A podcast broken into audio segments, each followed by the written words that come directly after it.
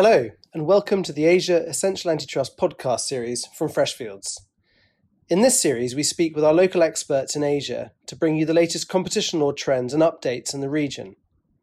My name's Alastair Mordaunt, and I'm the co head of the Freshfields Antitrust practice in Asia. This is the third episode of our series, and today I'm absolutely delighted to welcome three colleagues from our Vietnam offices.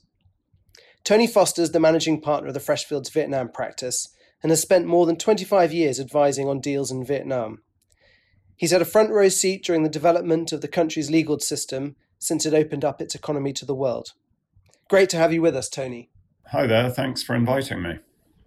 An Hoang Ha is a senior associate with more than 15 years of experience advising investors on Vietnamese law. Ha is based in Hanoi along with Tony. Welcome, Ha. Thanks for having me and pleased to be with you today. And last but by no means least, Lê Hai Duong is an associate based in our Ho Chi Minh City office. Thanks for joining, Hai Duong. Hello, Alastair. I'm very delighted to talk today with listeners of ACT Podcast. All three of our speakers regularly advise our clients on Vietnam's new competition law, and they've been involved in a number of merger cases notified to the authority, including the first case decided under the law. So, in today's discussion, I want to focus on Vietnam's merger regime and what it means for our clients who are doing deals with a Vietnam connection. Before we dive into the detail, Tony, I thought we might start by talking inbound investment into Vietnam. So, how would you describe the state of the Vietnamese economy at the moment? Well, it's been rather resilient, all things considered. Uh, the tourism sector was obviously decimated last year by COVID, but the overall economy grew uh, about 3%, which is probably one of the few countries in the world that grew at all last year. This year, the economy, I think, is set to grow by about 6.5%, uh, in part because we've been quite successful in controlling COVID here but also there's been a strong performance by export oriented manufacturers, and there's been a fairly robust recovery in domestic demand. Foreign investors, I think, are still investing at roughly similar rates to the past, and partly because there have been some fairly significant moves out of China and into Vietnam that have resulted from the recent trade frictions between the US and China. But partly also, I think, the growing importance of Southeast Asia generally and the stability of Vietnam compared to most others in the region. It's all very healthy. The deals are not only more numerous, but they're also getting larger. I mean, a billion dollar deals, billion dollar plus deals now are relatively common, which would have been very difficult to envisage even five years ago, I'd say. Wow, so I, I, suppose it's fair to say that Vietnam has become something of a sort of hot destination for foreign investors in the last few years. And um, c- can you tell us anything, you know, something more about the sort of the type of investment uh, activity that you're seeing? We're seeing uh, multinationals investing, strategic investors, private equity funds, financial investors. It runs a fairly broad range. The investors are looking at quite a wide range of sectors, I'd say logistics, education, healthcare, tech, banking and finance, uh, real estate, renewable energy. I mean, it's a wide range. You know, we've worked on interesting deals in all of those sectors recently, and by and large, um, many of them nowadays require a merger control analysis and often a notification filing. Well, that's a perfect segue into sort of really what I wanted to focus on today. And maybe if I can turn to you, Hai Duong, you could tell us a little bit about Vietnam's new competition law. We recently have a new competition law that the, the government passed on the 12th June 2018. The, the, the law came into force uh, in the 1st of July 2019. Uh, however, I, I think that the, the new merger control regime that um, only became operational uh, when the when the government issued uh, Decree 35 on the 15th of May 2020, which provide guidance uh, for some articles of the law, including the, the specific filing threshold and the definition of acquisition of control. Okay, so it's still it's still pretty new. I mean, it's almost coming up to its first anniversary of the merger control regime. Did the new law also bring into force a, a new government agency? Yeah, we, we are going to have a, a new authority, but uh, until now it, it hasn't been uh, created yet. The, the new competition authority will be the, the National Competition Commissions, and uh, we are waiting for it to be set up. So in the interim, the, the Vietnamese uh, Ministry of uh, Industry and Trade and uh, all the case officers from the previous uh, competition authority are in charge to deal with the competition matters and um, to enforce the merger control in Vietnam to fill in the gap. So we call this the VCA. Okay, well, that's helpful to know, and I suppose it's comforting to know that someone's uh, looking after things, even if the um, that the new National Competition Commission itself hasn't hasn't quite yet been created. Ha, turning to you, the merger control regime. Tony mentioned that you're now advising clients, you know, routinely on the application of the regime. Can you just give us a bit of an, an overview of it and what it entails? Yeah, uh, sure. You know, generally speaking, a merger filing is required if uh, two conditions are met. First, you know, there is an uh, economic concentration. We can take, uh, you know, the form of acquisition of company, merger or creation of uh, joint ventures in Vietnam. And second, you know, one of the applicable uh, filing threshold is met. Uh, you know, as you might know, the, the merger filing in Vietnam is uh, mandatory and suspensory. That means, you know, the transaction cannot close until a clearance has been obtained. And a failing to make a merger filing would expose the party to certain administrative fine. And we will get into that later, but you know, as is similar in other countries, the filing threshold are related to various uh, metrics such as turnover, assets, market shares in Vietnam, and for onshore transaction, the deal uh, value. Okay, and so you know, not surprising, I guess, to hear that mergers and acquisitions and JVs are, are caught by the regime. One of the questions we often get asked is is about minority acquisitions and, and whether they can be caught as well. So, what's the position on those types of acquisitions in Vietnam? Technically, yes, so long as there is an acquisition of control and subject, of course, to one of the filing uh, threshold being met. Regarding what amount to control, this is something you know defined very broadly under the law potentially you know more broadly than similar notion of control under for example european merger rules. Notably control of minority uh, investment exists not only where the shareholder have the right to make decision regarding certain matter such as appointment or removal of majority of the directors on the board or the chairman of the member council or the ceo but it's also in relation to the rather general and potential broad category of what is defined as something you know important um, uh, business activity. Further, you know, the law is unclear on whether the typical minority uh, shareholder protection right could amount to control. Based on the precedent outside of Vietnam, we would argue that they should not, but this something you know remain unofficially untested with the VCA. Yeah, yeah, I agree with that. But lack of clarity is is actually built into nearly all Vietnamese law for standard reasons of bureaucratic control. The rules are quite broad and unclear on purpose, and so that's where there's often a need to have informal discussions with the regulator to resolve particular situations, and it helps uh, to have those long standing relationships with them so that the discussions can have as solid a basis as possible. Yeah, no, that's helpful and interesting that your point, Tony, about sort of some of this lack of clarity and um, I think it'd be helpful for our listeners to, to know that, you know, sometimes that can be overcome through informal discussions, etc.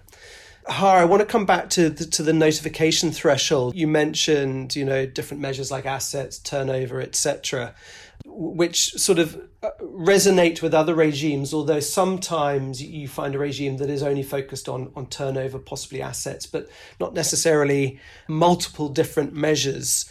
And it sounds like there are multiple ones here. C- can you just tell us a little bit more about the thresholds? Sure. You know, in, in the law, there are four basic thresholds, but you need only trigger one of them for filing uh, to be required. The first threshold is a turnover based one. That means, you know, one of the parties must have turnover on a group wide basis of more than 3,000 billion uh, or more, which is around 110 million euros.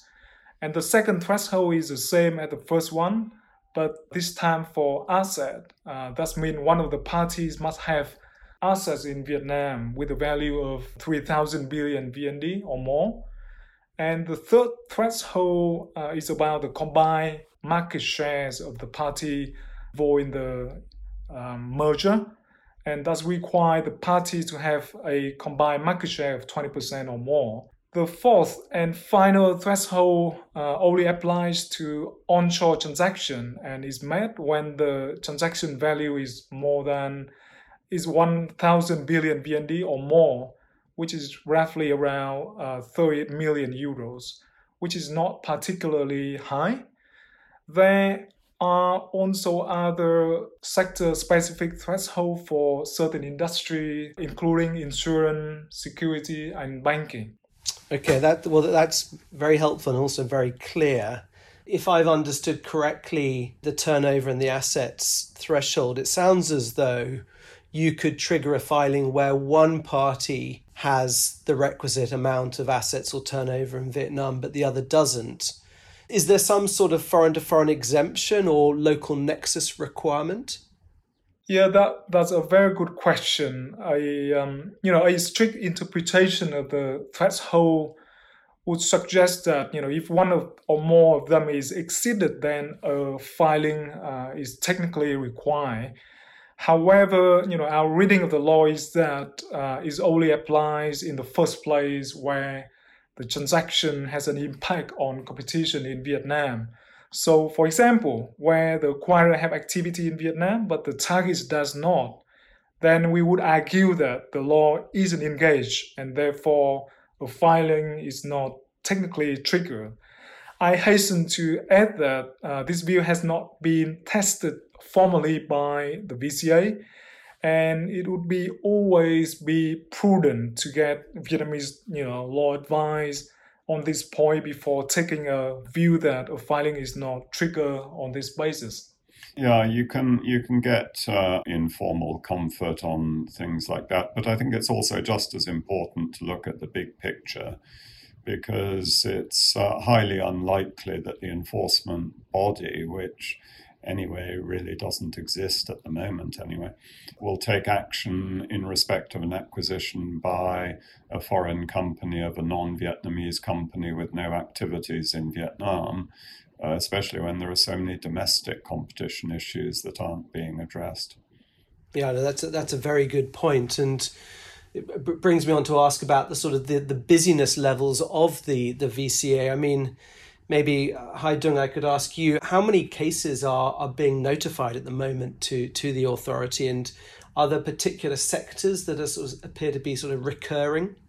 We are aware that uh, over the last 12 months, um, there were around 62 filings that have been made to the VCA. So this uh, this is a huge change compared with the with the old competition regime where we uh, we typically have uh, two or three filings uh, per year. So um, these filings cover a variety of sectors, including the real estate, the manufacturing, financial, logistics services, constructions, and energy. Okay, that's really quite a big uptick, isn't it, um, from the old regime? Once you, you've identified uh, that a filing is required, one, one of the questions that clients always ask is so, look, how long is it going to take? What's the process? So, what's the answer for Vietnam? Yeah, for a simple, you know, no issues case, the VCA normally has seven days to check that the submission is complete. And following that, they would have uh, 30 days to carry out a preliminary review. We call it phase one review. And at the end of that, the VCA will either clear the transaction or make a decision on opening an official review. We call it phase two review. And when this happened, the review would take a further 90 days, which can be extended by uh, 60 days. But so far, uh, most cases has been clear at phase one, and with only a small number of cases have to go through phase two. Oh, that, that, that's interesting. Ha, have you seen any sort of um, impact from COVID 19 in terms of sort of prolonged uh, review periods for the VCA? No, not really. We we have not seen any discernible impact on the review uh, process from the pandemic. That's good news. Yeah, no, absolutely. That, that, that is good news. And you mentioned earlier about penalties for failure to file. Can you tell us what the theoretical maximum is, maybe, and, and also what the VCA has done in practice in terms of actually imposing any, any fines to date? Yeah, sure. Technically, if a transaction is notifiable, but the party fail to make the filing, then the primary sanction that they would be exposed to, which is potential administrative fine, that could range from 1% to 5% of the total turnover of each party, but not the turnover of its group company, but uh, calculated on the basis of the number uh, in the uh, fiscal year prior to the year of closing of the uh, merger. And on your second question, you know, have any fine being imposed by, by the VCA? So the answer is that, you know, no, under the new law, the VCA have not taken any enforcement action but time will tell how aggressive the VCA will be, and in particular whether or not the VCA would impose penalty in relation to an offshore transaction, a merger taking place offshore. Yeah, I guess you don't want to be the guinea pig for, for that particular uh, issue in terms of um, the VCA imposing its first fine. Hai Duong, you mentioned 62 filings in the past 12 months. And just to get a feel for sort of how aggressive the VCA has been, um, can you just tell us uh, how many of those cases were, were cleared unconditionally? Uh, was it all of them, or, or, or, were some subject to some sort of a remedy? Well, well, uh, of the of the sixty two cases um, that notified to the VCA that I mentioned earlier, uh, fifty two of them were clear unconditionally, and uh, there were around ten cases um, were clear with remedies. Oh wow! Okay, T- ten cases is it is a relatively high hit rate, I, I, guess you could say. But I suppose it also depends on sort of how severe those remedies were. Um, and as you probably know, in a number of jurisdictions around the world, agencies tend to favour structural remedies over some sort of form of behavioural commitment. What types of remedies were imposed in those 10 cases? That is a, good question. In fact, uh, the VCA has not imposed structural remedies in any cases. Uh, in relation to behavioral commitments rather than requiring specific conduct uh, for the merged entity.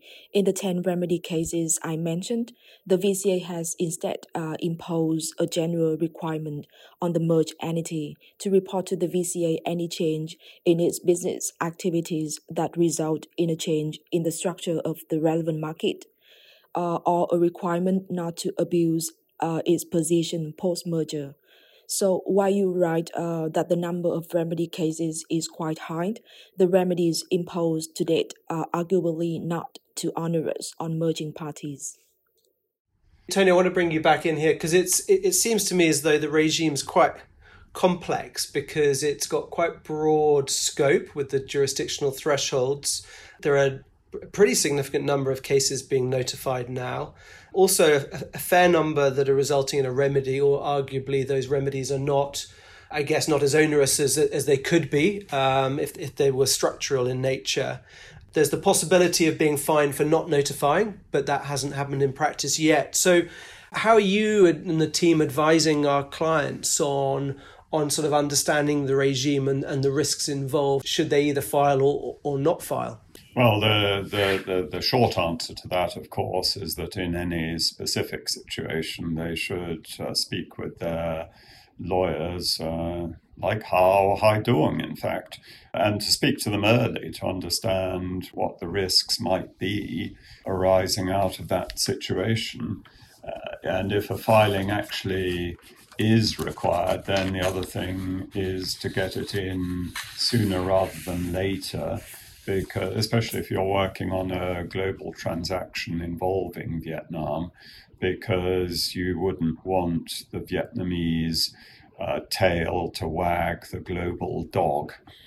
Well, look, I think this has been a, a really fascinating discussion, and I, I wanted to sort of maybe wrap up by asking maybe Ha if you would please sort of share a couple of practical tips that our, our clients should be thinking about um, if indeed they do decide to make a filing in Vietnam. Sure. You know, based on our experience uh, working with the VCA, I would like to highlight two key points uh, for clients to consider. The first point is about timing. And as you know, you know, with any merger filing process, you need to factor in the preparation time as well as the time uh, taken by the VCA to review uh, the transaction into the deal uh, timetable. And the second point is somewhat uh, unique to Vietnam and it relates to the use of uh, third party consultant.